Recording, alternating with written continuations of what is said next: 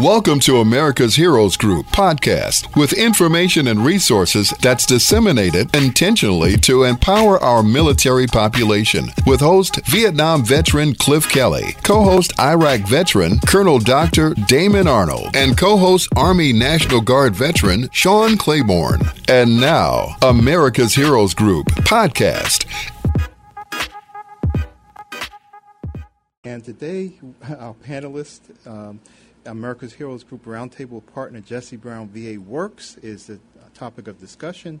And we have two um, panelists um, Eric Proescher, who is a, a psychologist, uh, a doctor of psychology, and MPH as well. And he's at the Jesse Brown VA Mental, uh, Mental Health uh, Service Psychologist Program Manager for the v- Veterans Integration to Academic Leadership, which is called VITAL. And also we have Ryan uh, Stierwalt. He is a U.S. Marine veteran officer deployed to Iraq and Afghanistan 2005 and to 2014. And on that note, I just want to shout out to all the veterans and all the people who were affected by um, 9/11. But in particular, you know, there's the Center for Homeland Defense and Security that guards our nation every day. We have the Department of Homeland Security with FEMA. Uh, we have some great uh, organizations and the Department of Defense that protect us all every day, every minute, every second that we're living. So thank you to all those people who are here at home and deployed as well. And today's discussion is going to be Veterans Reflection on 9 11, withdrawal from Afghanistan, and the VA healthcare and suicide prevention. Welcome, welcome, Eric. How are you doing? Great. How's it going, uh, Colonel Dr. Arnold? Uh, good to talk with you again. Oh, fine. Great. And then you have Ryan with you as well. How's how are you doing, Ryan? Hey, good afternoon, sir. I'm just going to stick with sir because Colonel Doctor is a mouthful. Yes, yes, Damon is fine too in this circumstance. but uh, but I really appreciate um, you having us on. It, it's an honor to be able to talk about you know, sort of my perspective on these issues, uh, and especially to do it on a day like today. Um, yes. It's a big deal to me, so I want to thank you for letting us do it. Oh, sure, absolutely. And this is a day that you know I started this morning with watching all the different ceremonies that were going on, and uh, just remembering where I was when 9/11 happened and how it um, affected my heart. Uh, you know, I uh, grew up in New York, and I remember being in uh, the, the World Trade Centers when I was in high school that's when they were built uh, back in it was 1972. And I remember going to the top of it and feeling, the, and I told this to my friends, these towers will be uh, here forever. They'll be here, be way mm-hmm. after we're gone. That's the feeling I had. That's how powerful those buildings felt. And, uh, you know, history makes you a liar, of course. And, uh, you know, unfortunately, we, uh, that did not happen. Uh, so, you know, Eric or, uh, or, Ryan, who wants to lead off and just start talking about the, the implications of 9-11 and what it means for our veterans? Why, why don't you go ahead, Dr. Proescher, and then I can talk maybe a little bit about well, my own personal. Yeah, sure. Well, I'd like to, you know, I remember on uh, 9-11, I was uh, just starting out my career, you know, and uh, I was going around interviewing. And in fact, the day before 9-11, I – received um, my commission was signed off.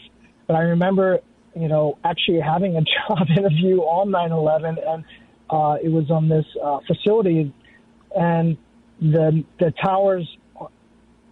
I was in this office, and across from the office was a day room where there were um, people that suffered from mental illness, and they were all sitting there watching the television, glued to the televisions as the towers were were coming down. And I just just remember just a severe disorientation and kind of like what is going on? And then like i was supposed to teach my first course at a, you know at a university that was canceled that night. Mm. and then um and i just remember like the silence as the, there were no planes over you know flying over chicago at the point at that point. And just how everyone felt connected. I, I I do miss that part. You know, you know, people were so courteous and friendly and yeah. outreaching each other, and it seems like it's a different time. But I'm thinking back, oh my gosh, I can't believe how much time it's been 20 years and time has flown by. You know, and that's really uh, that's, and, re- that's really kind of a good statement. You know, you know, it's really profound what you were just saying, uh, Dr. Proescher, because you know, does it take something that big for us to come together like that? You know, why is it that we're not more connected, and why have we become even further apart and more disconnected because of all the you know the COVID nineteen and uh, you know all the recent geopolitical upheavals and all those kinds of things. We, we should be moving together, not really apart. I agree absolutely, and and I think that is that's been the challenge, you know, um, among our veterans, among our, the civilians, is this fragmentation and disconnection, especially com- compounded with the, the pandemic of, of COVID, has has kept people more isolated, more fragmented than ever. And we know that it's the opposite that is able enables people to get through the challenging times and overcome the obstacles. Is when they feel connected to other people, and that was, you know, I think the rallying call, the country uniting against that. I, I can't believe my my whole service, my whole career has been working with these post 9/11 veterans, and um, you know, after the withdrawal from Afghanistan, that um, veteran um, Ryan and I both uh, we heard a lot from veterans, and everyone had um, reactions, you know, uh, to those events, and uh, many felt frustrated, a lot of sense of helplessness, a sadness, um, some worrying, uh, and you know, even though our veterans are very unique and um, across the country, there was these common reactions, you know, and uh, so I mean it's great that the VA has resources that allow veterans to connect with each other and um, and uh, to find their way, and especially when we're in other serious ep- epidemics like suicide that's been really challenging over the last 20 years. It's really hit our, our veteran population quite heavily. Um, and I'd like to say some more about that, but I want to give Ryan a chance to jump in. Um, Ryan, thoughts yeah, on any of the above? Sure. Um, you know, you mentioned particularly um, how how veterans feel with the withdrawal from Afghanistan, and I think that dovetails really nicely into um, September 11th because General, General Milley was just talking this morning at the um, at the Pentagon at the spot of the Pentagon attack, mm-hmm. and he said two things that really caught my attention. One of them was your service has not been in vain, and then the other thing that he said was that we still face the same terrorism challenges that we faced 20 years ago. And I think that's the I think that's the hardest thing for me certainly, but I think for a lot of veterans is how do we feel how do we feel about our sacrifice or our service? You know, I, I'm yes. I'm proud to have done what I did. I'm proud to have known the young men and women that I knew, and I would do that again in a heartbeat. What's hard for me is thinking about the really great sacrifices that um, some of the Marines and soldiers that I knew made, and were their sacrifices in vain, especially in the, through the lens of the fact that we still have the same terrorism challenges 20 years later. That's tough to deal with. Yeah, I could imagine that, you know, and, and that's something I'm grappling with all the time because, uh, you know, one thing is that, you know, someone told me once, that, you know, well, why did you go over there? And they said, were you trying to protect the oil? What were you trying to do? And I said, no, mm-hmm. you know, I raised my hand to defend this con- the Constitution and the rallying places for uh, people and those kinds of things in this country. I said, but you know, it's up to the it's up to the American people to make sure that we have the people in governmental positions through the act of voting uh, to make sure that we're doing things appropriately. And uh, mm-hmm. we don't, we just are at the beck and call of the nation as service members because that's what our duty is. And it's the duty of the American public to go to the, you know, rallying places, the, you know, places of public debate and discussion, and to come up with the moral compass for the country. We can't set the moral compass for the country and that's not what our function is. Our role, our role is to defend right. the, the, the, the, you know the moral principles that the country comes up with, and where we want this country, where we want things to go in the future. And so I, I'm really proud of every service member. You know, I'm proud of the Gold Star families. I'm proud of the people who are, you know, Blue Star families. I'm, I'm proud of everyone who has actually helped to support the military. Um, uh, people who are veterans and active duty, and people who have retired from the military.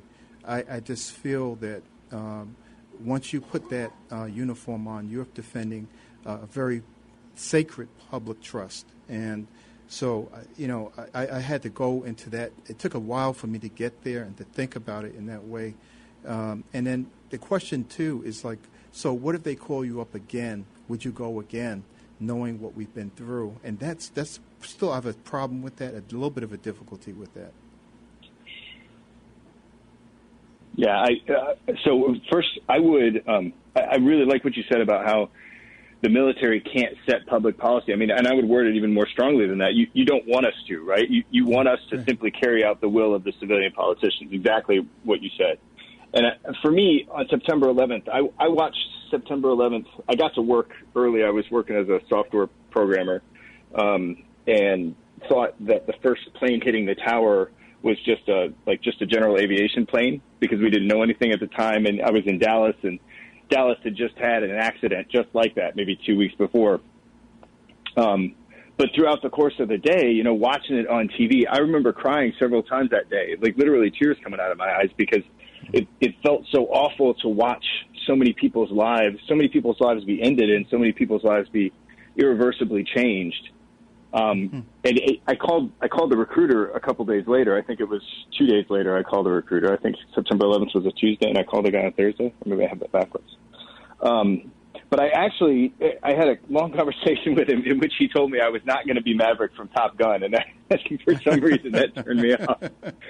But it took two more years, and, and what really did it for me was it had nothing to do with the, the politics of what we were doing. What really did it for me was you remember back in 2003, 2004, every morning on the front page of the newspaper, there would be all the pictures of the young American servicemen and women who had been killed in Iraq and Afghanistan. You know, some, some mornings it was just a split of two pictures, and some mornings I can remember there being like, you know, a grid of eight or nine people that had gotten killed overnight in Iraq and Afghanistan. And it just worked on me over the course of those two years, and I, I, I came to think, you know, here's these young men and women going overseas, risking their lives day after day after day, and why why am I not doing that? So for me, the decision to join really was more about wanting to um, wanting to share the risk with other young Americans more than the more than the political decision. So I think you're right. The, the politics have to come from the full body of the American people, and that leaves us just to go and try to execute what they want us to do. That's right, and it, and it leaves little, little room for people to uh, complain and and discussed about what happened. It's like, well, where were you before it happened? you, yeah. you know, you need yeah. to be involved in this process. But you know, as far as far as the treatment goes, are you seeing any more challenges, Dr. Proescher? You know, as far as you know, we have now um, veterans who are returning, and uh, like Ryan is a U.S. Marine, so we lost quite a few Marines. Uh, you know, with the exit strategy uh, that unfolded. Uh, I'm just uh, I'm glad we're out uh, out of there. I wish it was uh, with a better result as far as you know um, how we uh, came out of there, but you know uh, we are out of there. So we have veterans who are returning now, and they talk yes. about you know the 13 people who died, but there were also I think 18 people who were hospitalized as well who were who were service members who were in a hospital yes. setting. So th- these are challenges that they're going to have to face and their families. Absolutely. Um, and uh, our, our veterans, our combat veterans, they face significant challenges, and, and this is uh, revealed in you know uh, most recent uh, National Veteran Suicide Prevention Annual Report that uh, came out recently. And I, I'm, I'm thinking back to 2000, 2002, um, and just that in general, 12, 12 in the civilian population, 12 out of 100,000 people committed suicide per year, and uh, and the military at that point were 10 per 100,000, and all of a sudden we shoot up to 2019. It's 31.6 per 100,000 um, among um, veterans. Say that again. Uh, I mean, because uh, people. yeah, yeah. So in 2002, we it was 10 per 100,000 was the suicide rate, and it was lower than the general population, which was 12 per 100,000. uh, and that's that's it's expected, right? Typically, uh, in the military, you're screened. Uh, there's more screening going in, and so they tended to be healthier. But all of a sudden, we, um, you know, the suicide rates started um, increasing, increasing, and spiking. And um, in 2019, we have 31.6 per 100,000. And uh, but at the same time, we've also um, among the civilian population has also increased. When that was 12, and now it's uh, it was like 15 or 16 uh, per 100,000. Okay. So uh, I think it's a challenging time for everybody, uh, but you can't ignore that dramatic spike in and and um, in the suicide. And the VA has really taken a, a three pronged approach to address that, recognizing that you know it takes a community. So engaging with the community. Uh, by the way, you probably heard the statistics. Uh, uh, it was reminding me the other day, uh, a couple years ago, was bandied about uh, 22 uh, veterans uh, committed suicide per day, and Right. but it's more like around 20. Um, 20. 20 do. Um, and out of that 20, uh, 14 um, have never been to a VA, have never been to, um, to, to get their medical care. And uh, I think that is significant. So the VA is trying to change that, increasing access, increasing uh, partnerships in the community is one, uh, uh, one of the three prong approach. The second is uh, we have an award-winning uh, uh, crisis line that um, that anyone can call, 24 hours a day, seven days a week. Uh, it is um, uh, you can talk to a live person. They'll connect you with the closest VA, um, and that's one 273 8255 and press one if you're a veteran. So that's one 273 8255 and press 1. And then with the VAs, um, with the veterans in the VA facility that um, are experiencing crises, we, we, we monitor them closely. We have a whole team, uh, a, a crisis team, and we have a high risk list that um, gives us people that, with an algorithm, connects us with people that might have a higher probability of, of, of, of being at risk.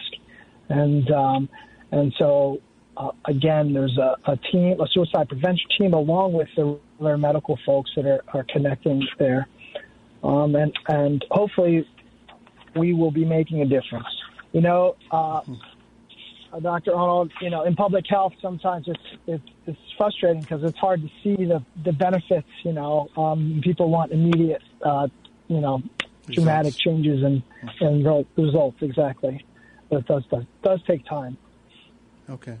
Yeah. So Well, uh, I, I can say, mm-hmm. Dr. P. I'm sorry. I'm so sorry to interrupt, but I I just want to say the VA I think is making an impact. I I can tell you from personal experience, you know, from like the big dumb animal perspective of a combat arms guy. You know, you're in the Marine Corps, or you're in the Army, or whatever service, and you have lots of people to talk to, and then you get out and you don't. And I, uh, for me mm-hmm. personally, yeah. I avoided going to the VA for a long time until I didn't have a choice, frankly. And it was because I, I didn't I didn't think that the care I was going to receive there really would make an impact in my life. But I'm I'm saying for anybody who's in your audience who is a veteran who has been you know thinking that they might want to get some help but they don't want to go to the VA, I'll tell you that, that Jesse Brown in particular, but I've been up to Hines as well. The standard of care there is incredible, and it was it was a massive help to me in some of the struggles that I've been going through. So I would encourage people to to go and uh, to go and give it a try. Oh, fantastic. Absolutely. Anyone interested in the VA, look up the most important website, very easy, va.gov. And uh, you look that up, they'll put your area code in and they'll, they'll um, give you the closest VAs to where you live with contact information. And every VA has uh, a point of contact, uh, a whole team uh, dedicated to serving post 9 11 veterans. Okay. Uh, well, we have And- about and I- we have about two minutes to go. So I'm going to ask uh, you know first Ryan, you know, give some closing comment, and then we're going to go to Dr. Proescher. And uh, I wish we had more time. We should have this discussion over 10, 10 hours. So Absolutely. but- Sure. Absolutely. Yeah, I, I would say, um, you know, just as we think about September 11th and and with everything that happened in Afghanistan being so fresh, I know, you know, I wish, I think I feel similar to the way you do. I wish that we had been able to stay and make an impact um, different than than what it was, a more lasting impact. And I, and when I think about it, I think about it from the perspective of the Joe Ellises and Trevor Urista and Jen Parcell um, people I know overseas that that didn't come back. I wish we had been able to make a permanent change for them.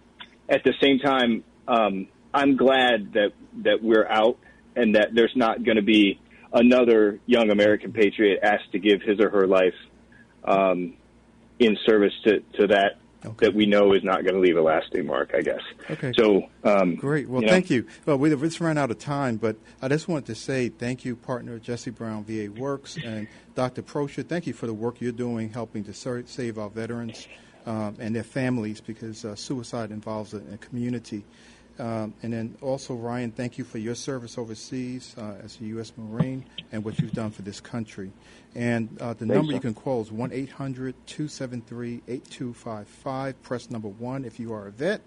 And go to va.gov, the easiest uh, line I know. it's va.gov. So thank you both. Thank you for listening to America's Heroes Group podcast. Don't forget to subscribe so you won't miss an episode. And for more details, visit americashg.org.